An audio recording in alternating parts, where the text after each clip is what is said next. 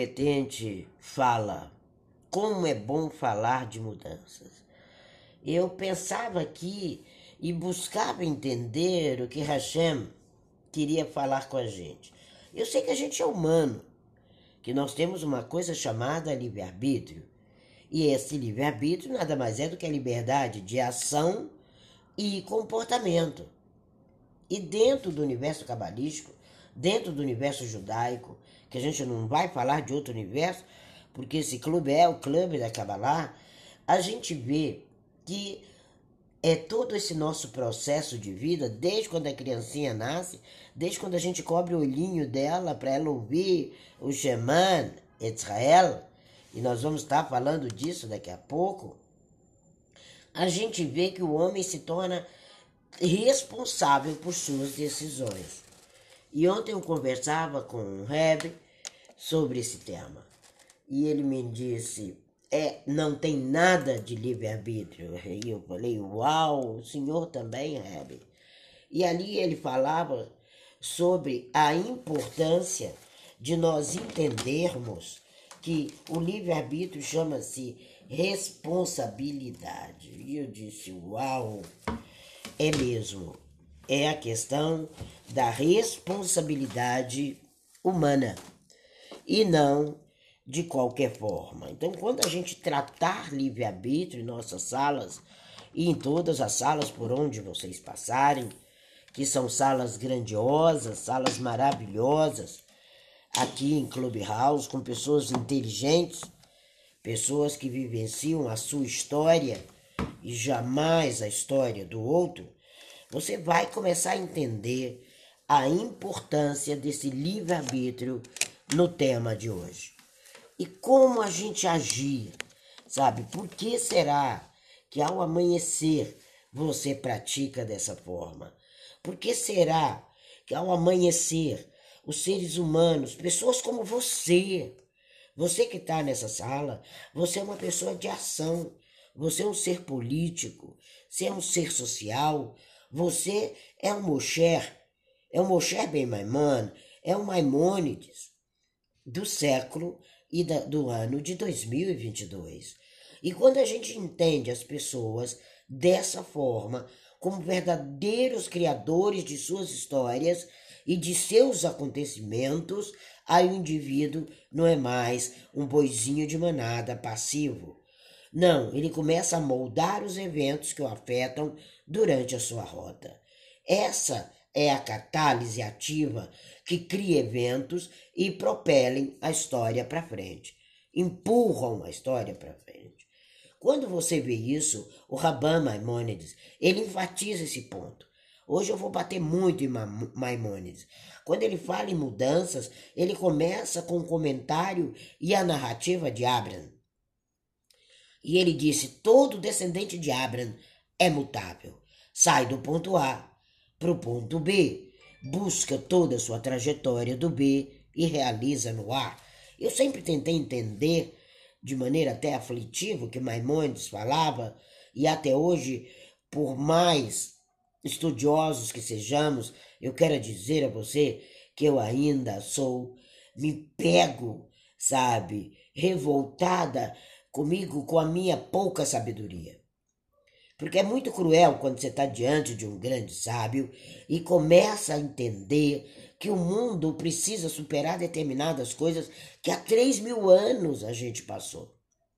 E as mudanças inesperadas, elas estão na palma da sua mão. Hoje nós poderíamos, eu e Roger, que ele lá em um local do mundo e eu em outro local do mundo, fomos acometidos pela mesma gripe. Poderíamos, de uma maneira muito simples, não abrir a sala, mas eu não estaria superando aquilo que você veio buscar. E você precisa ouvir, você precisa mover, você precisa remover de você a não escolha do seu livre-arbítrio. O livre-arbítrio é uma função como foi dada a Joseph. Ele salvou anos e anos e anos de fome. Era o império dominante naquela época. Qualquer que seja o império dominante em que você está inserido, você é um Joseph. Você conhece o seu poder de decisão, você conhece a sua determinação e você tem o livre-arbítrio e a liberdade de ação de se tornar um grande escolhedor de comportamentos que mudam a realidade de todos. Essa é a essência da mudança. A mudança, ela parece um materialismo dialético, talvez, você pode dizer isso a respeito da minha fala hoje, mas eu quero dizer a você que há uma interpretação do comportamento humano em cada mudança. Quando Roger conta a história dele, que ele vai ali, naquela empresa, ele não sabia, mas ele tinha dentro dele um diretor. Ele não era uma pessoa que queria limpar banheiros o resto da vida. Eu não iria ser saladeira o resto da vida. Havia uma mudança.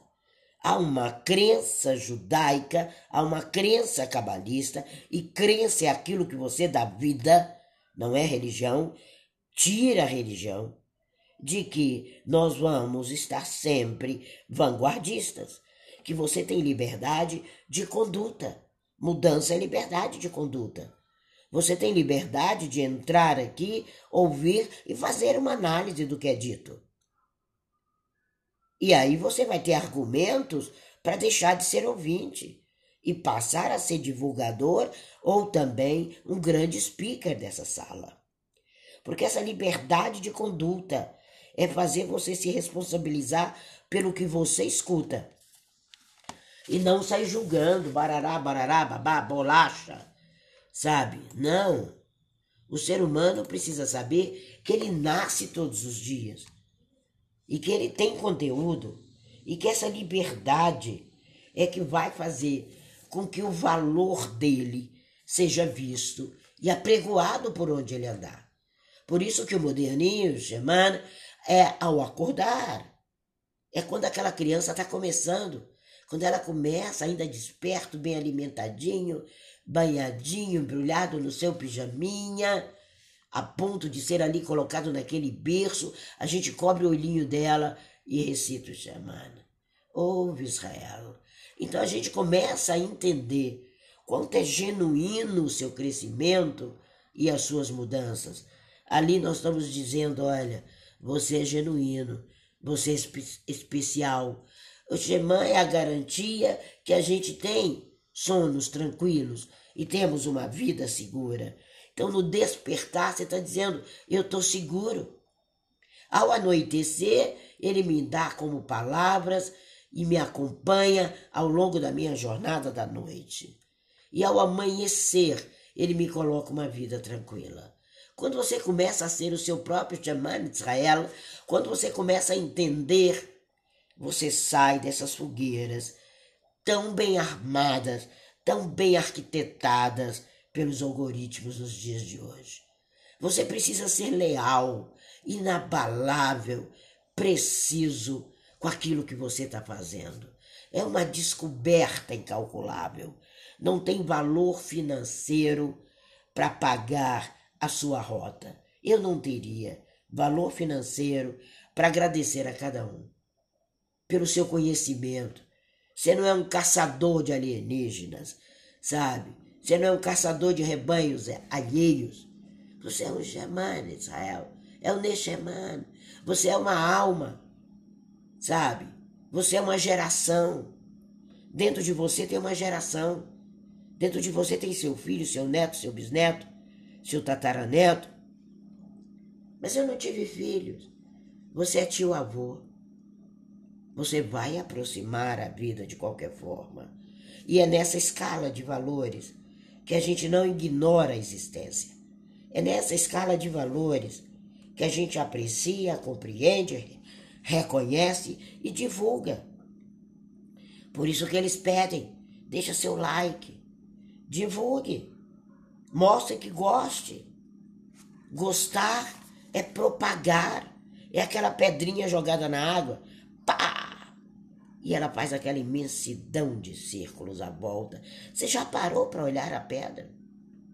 Você já parou para entender os revés que vieram depois de tanta gente que matou tanta gente, que escravizou tanta gente, com um comportamento brutal E a gente precisa entender que é tempo de mudanças.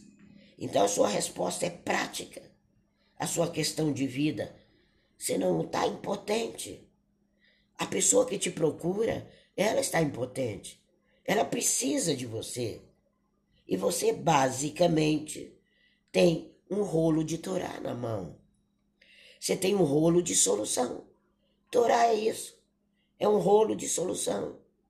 Existe um problema de um comportamento, um problema genético, um problema de psique, um problema de fala desenfreada, um problema de omissão.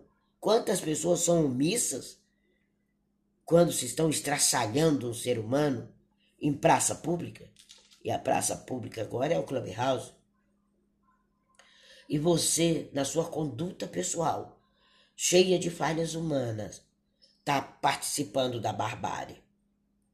Então nós precisamos entender que o rolo, que o pergaminho, ele vai flutuar no ar. ele não flutua na água, não. Ele flutua no ar. Porque é no ar que você busca a sua consciência. Estreite seus laços com a cultura, com a sabedoria, com o seu processo, com o seu trabalho, com as pessoas à sua volta. Vocês vão ouvir daqui a pouco de um judeu como é prático isso. Quais são as ações reais de Roger? Quais são as ligações? Que labaredas são essas? Que são as nossas chamas que ardem dentro da gente na hora que a gente levanta? Por que lavar as mãos ao levantar? Por que, que esse fogo, essa sede, esse aquece construtivo não pode acender dentro do coração de cada pessoa? Eu soube daquele negócio, daquela escola, e fiquei pensando naquele pai. Que responsabilidade de pai aquele homem teve na trajetória toda. E não piscar numa mudança insensata de uma criança, lógico, alimentada pelo furor ainda do rei da destruição, põe na lama uma trajetória. E ali, o pessoal querendo barganhar uma entrevista com aquele homem. Ele está reduzido isso muito me entristece. E eu paro para pensar que as mudanças, elas vão destacar cada vez mais aquilo que você aprendeu na sua yeshiva. O mundo não é mais uma Sodoma. Nós precisamos praticar o que aprendemos nas yeshivas. Nós precisamos entender o que o Raban reafirma quando ele diz que no crescimento e na mudança você está só só, somente só. Sabe aquela música? Você é o patriarca, você é a matriarca. Você depende atravessar de um lado para o outro do rio. E nesse momento, que pode parecer um segundo de tragédia, é o destino de uma humanidade nas tuas mãos. É um minuto nas tuas mãos de uma mudança inesperada que vai fazer crescer coisas que você não imagina. Eu poderia não fazer mais essa nova mudança inesperada que eu vou fazer. Eu não precisaria dela. A minha história humana já foi muito bem preenchida. Eu realizei a minha trajetória.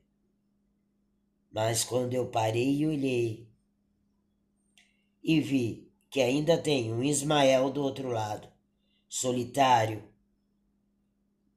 Eu falei: não posso, eu tenho que fazer mais essa mudança, mais essa rota, porque ainda existem descendentes do outro lado do rio. E é inescrutável quando você para para pensar isso. Você tem argumentos. O cabalista ele não debate, ele argumenta. E aí eu comecei a argumentar com a Tina e disse a ela mais, mais uma. Mais uma rota, Tina? Para! Você já semeou bastante. Agora é hora da colheita. Mas no calendário hebraico ainda é tempo de semear. E quando a gente começa a entender essa rasca lá, esse iluminismo, esse, essa mudança, a gente entende que mudança não é uma suprema corte. A mudança ela afirma, ela surpreende, ela troca, ela reordena, ela dá força, ela faz planos. Não fique surpreso e jamais desapontado com as mudanças. É a famosa lei de Murphy. Se tudo pode dar errado, eventualmente assim será. Mas se tudo pode dar certo, já ocorreu. É a lei de Murphy. Então a gente tem que ser flexível ao sucesso na vida e inflexível à frustração. Ela deprecia. E quanta rigidez, quanta discordância, quanta fala imbecil. Não!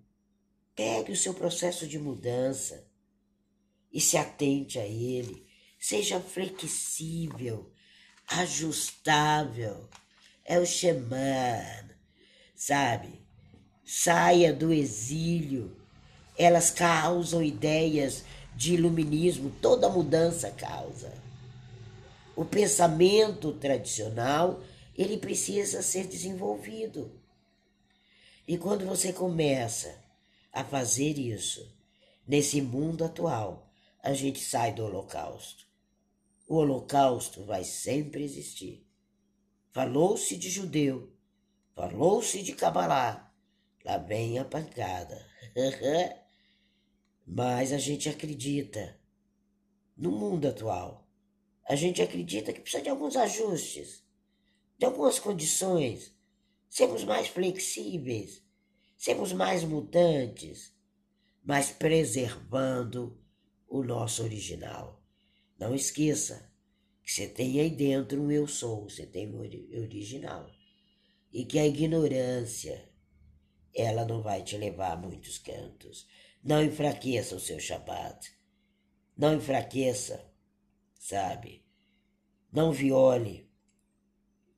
Para quê? Ir de carro à sinagoga no Shabat é uma violação. Então você precisa recriar seu mundo.